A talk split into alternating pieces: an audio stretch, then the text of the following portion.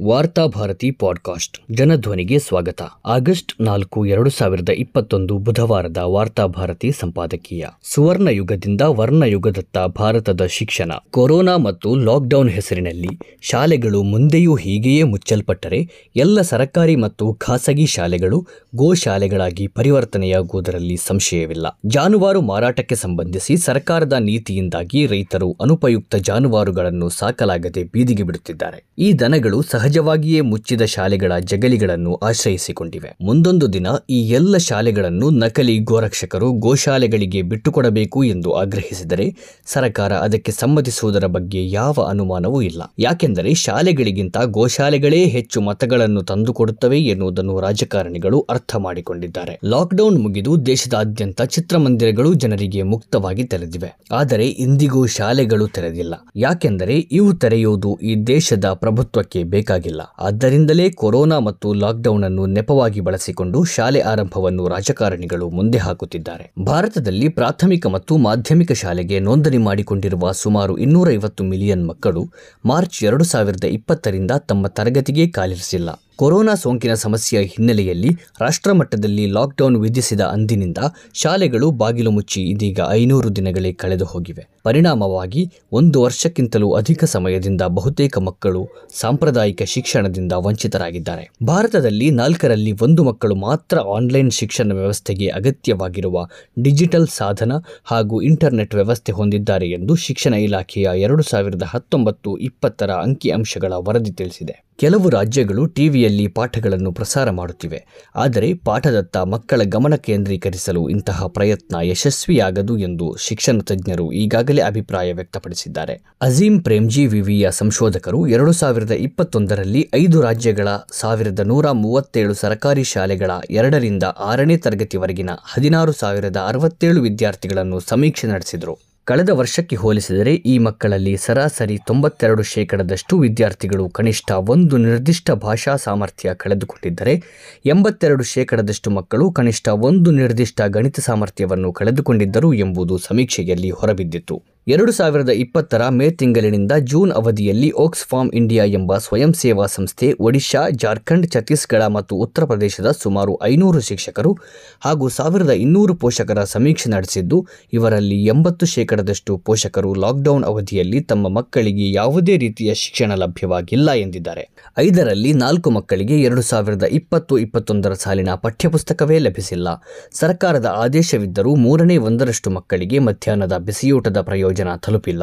ತಮಗೆ ಡಿಜಿಟಲ್ ಮಾಧ್ಯಮದ ಮೂಲಕ ಪಾಠ ಮಾಡಲು ಕಷ್ಟವಾಗುತ್ತಿದೆ ಎಂದು ಬಹುತೇಕ ಶಿಕ್ಷಕರು ಹೇಳಿದ್ದಾರೆ. ಮುಂದೆ ಶಾಲೆ ಆರಂಭವಾದರೂ ಶೇಕಡಾ ಮೂವತ್ತರಷ್ಟು ಮಕ್ಕಳು ಮತ್ತೆ ಶಾಲೆಗೆ ಬರುವ ಸಾಧ್ಯತೆ ಇಲ್ಲ ಎಂದು ಶಿಕ್ಷಕರು ಆತಂಕ ವ್ಯಕ್ತಪಡಿಸಿದ್ದಾರೆ. ಹರಿಯಾಣ ಸರ್ಕಾರದ ಅಂಕಿಅಂಶ ಪ್ರಕಾರ, ಈ ಶೈಕ್ಷಣಿಕ ವರ್ಷದಲ್ಲಿ ಕನಿಷ್ಠ ಹನ್ನೆರಡು ಪಾಯಿಂಟ್ ಐದು ಲಕ್ಷ ವಿದ್ಯಾರ್ಥಿಗಳು ಖಾಸಗಿ ಶಾಲೆಯಿಂದ ಹೊರಗುಳಿದಿದ್ದಾರೆ. ಉದ್ಯೋಗ ನಷ್ಟ, ವೇತನ ಕಡಿತ, ಆದಾಯ ಮಟ್ಟದಲ್ಲಿ ಇಳಿಕೆಯಾಗಿರುವುದರಿಂದ ಖಾಸಗಿ ಶಾಲೆಗಳ ಶುಲ್ಕ ಭರಿಸಲು ಹಲವು ಪೋಷಕರಿಗೆ ಕಷ್ಟವಾಗುತ್ತಿದೆ ಶುಲ್ಕ ಭರಿಸದ ವಿದ್ಯಾರ್ಥಿಗಳನ್ನು ಆನ್ಲೈನ್ ಶಿಕ್ಷಣದಿಂದ ಹೊರಗಿರಿಸಿದ ಆರೋಪಗಳು ದೇಶಾದ್ಯಂತ ಕೇಳಿಬರುತ್ತಿವೆ ದುರ್ಬಲ ಕಡು ಬಡವ ಕುಟುಂಬಗಳಲ್ಲಿ ಬಾಲಕಾರ್ಮಿಕತೆ ಇನ್ನೂರ ಎಂಬತ್ತು ಶೇಕಡ ಹೆಚ್ಚಿರುವುದು ಸಮೀಕ್ಷೆಯಲ್ಲಿ ಬಯಲಾಗಿದೆ. ಶಾಲೆಯು ಮಕ್ಕಳ ಸುರಕ್ಷಾ ಸ್ಥಳವಾಗಿದೆ.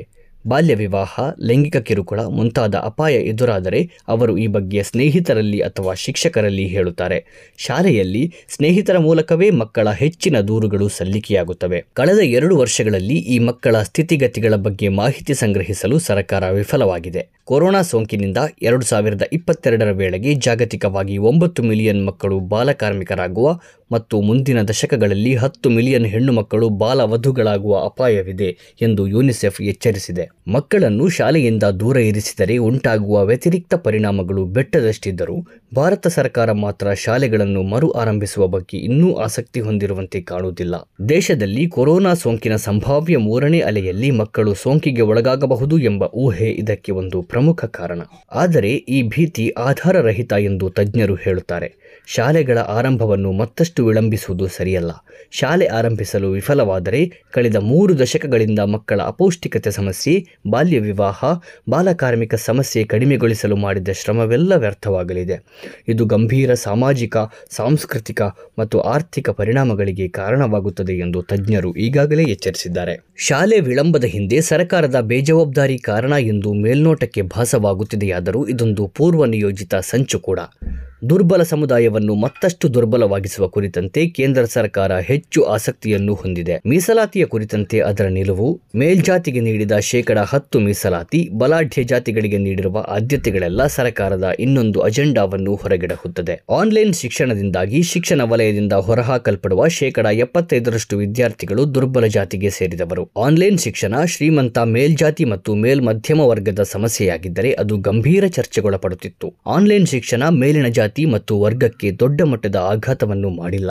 ಬದಲಿಗೆ ಕೆಳವರ್ಗದ ಜನರು ಶಿಕ್ಷಣ ವಂಚಿತರಾಗುತ್ತಿರುವುದನ್ನು ಮೇಲ್ಜಾತಿ ಮತ್ತು ಮೇಲ್ವರ್ಗ ಸಂಭ್ರಮಿಸುತ್ತಿದೆ. ಮೇಲ್ಜಾತಿ ಮತ್ತು ಮೇಲ್ವರ್ಗ ತಮ್ಮ ಮಕ್ಕಳಿಗೆ ಶಿಕ್ಷಣಕ್ಕಾಗಿ ಕೇವಲ ಆನ್ಲೈನ್ ಅನ್ನು ಮಾತ್ರ ಅವಲಂಬಿಸಿಲ್ಲ. ಮೇಲ್ಜಾತಿ, ಮೇಲ್ವರ್ಗದ ಜನರು ಬಹುತೇಕ ಶಿಕ್ಷಿತರೇ ಆಗಿರುವುದರಿಂದ ಮನೆ ಪಾಠಗಳಿಗೆ ಯಾವ ಸಮಸ್ಯೆಗಳೂ ಉಂಟಾಗುವುದಿಲ್ಲ. ಆದರೆ ಇತ್ತ ಕೆಳಜಾತಿ ಮತ್ತು ಕೆಳವರ್ಗದ ಜನರು ಶಿಕ್ಷಣದಿಂದ ಸಂಪೂರ್ಣ ಹೊರದಬ್ಬಲ್ಪಟ್ಟು ಭವಿಷ್ಯದಲ್ಲಿ ದೇಶದ ಅತ್ಯುನ್ನತ ಉದ್ಯೋಗ ಸ್ಥಾನಗಳಿಂದ ದೂರ ಉಳಿಯಬೇಕಾಗುತ್ತದೆ. ಮೀಸಲಾತಿಯಿಂದ ಅಲ್ಪ ಸ್ವಲ್ಪ ಬದುಕು ಕಟ್ಟಿಕೊಂಡ ಸಮುದಾಯ ಮತ್ತೆ ಹಿಂದಿನ ಸ್ಥಿತಿಗೆ ಮರಳಬೇಕಾಗುತ್ತದೆ. ಆರ್ಥಿಕವಾಗಿ ಲಾಕ್ಡೌನ್ ಹೇಗೆ ಉಳ್ಳವರು ಮತ್ತು ಇಲ್ಲದವರ ನಡುವೆ ಅಂತರವನ್ನು ಹೆಚ್ಚಿಸಿದೆಯೋ, ಶಿಕ್ಷಣ ಕ್ಷೇತ್ರದಲ್ಲಿ ಈ ಅಂತರ ಸರಿಪಡಿಸಲಾರದಷ್ಟು ವಿಸ್ತರಿಸಿದೆ. ದೇಶವನ್ನು ಮನುಕಾಲದ ಸುವರ್ಣ ಯುಗಕ್ಕೆ ಕೊಂಡೊಯ್ಯುವುದು ಸದ್ಯದ ಸರ್ಕಾರದ ಆದ್ಯತೆಯಾಗಿರುವುದರಿಂದ ತಮ್ಮ ಉದ್ದೇಶ ಸಾಧನೆಗೆ ಲಾಕ್ಡೌನ್ ಅನ್ನು ಪರಿಣಾಮಕಾರಿಯಾಗಿ ಬಳಸುತ್ತಿರುವಂತಿದೆ.